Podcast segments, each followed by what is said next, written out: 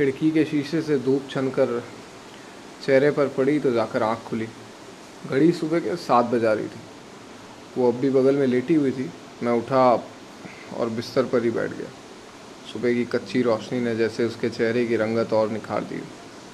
मुझे याद नहीं, आखिरी बार मैंने कब इतना शांत चेहरा देखा था। वो भी इतनी तसल्ली से। अचानक कुछ याद आया तो मैं जगह से उठकर खड़ा हो गया। उसकी बाहर निकली, नंगी टांगों पर मैंने चादर सरकाई और कुर्सी से अपना शर्ट उठाकर पहन लिया। दो दो कप कॉफ़ी जितना पानी केटल में गर्म चढ़ाया और शावर लेने चला गया। सारे सोच विचार करना हमेशा मुझे गुसल खाने में ही याद आता है। रात को क्लब से कब निकले और कितने नशे में निकले, कुछ याद नहीं आ रहा था। हाँ पर कमरे में आने के बाद दोनों जगजीत सिंह की गज़लें ज़ोर ज़ोर से गा रहे थे। इतना ठीक से याद ज़रूर था। रात कोई अजीब नहीं लगा, पर अब लग रहा था, कौन अंदाज़ा लगा सकता है कि थोड़ी देर पहले इंग्लिश गानों पर नाचने वाली लड़की गज़लें सुनना पसंद करती होगी और उसे बकायदा सब याद भी होंगी।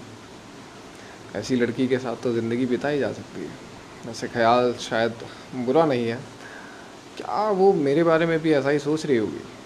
अगर हाँ तो शायद मुझे बात आगे बढ़ानी चाहिए, वरना तो ज़िंदगी मुनीर नियाज़ी साहब की नज़म हमेशा देर कर देता हूँ, उसे मैं रिलेट करने में ही निकल जाएगी। ज़िंदगी में इतना समझ आ चुका था कि प्यार से, प्यार की कमी से जन्मी रिक्तता को बस प्यार से भरा जा सकता है। किसी के साथ सोकर कभी नहीं। ये सोचकर मैंने जल्दी से शावर बंद किया और आशिकों जैसे मुस्कुराते हुए उससे बात करने बाहर आया। देखा तो बिस्तर खाली था। वो उठकर जा चुकी थी।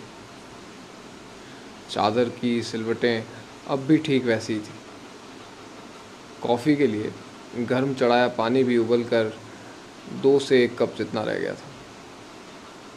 कॉफ़ी को कप में भरते भरते मैंने गहरी सांस ली और खुद से कहा, कितने आगे तक के ख्याली पुकाव पका लेते हो मियाँ? हमने तो एक दूसरे का नाम तक भी नहीं पूछा अभी तक।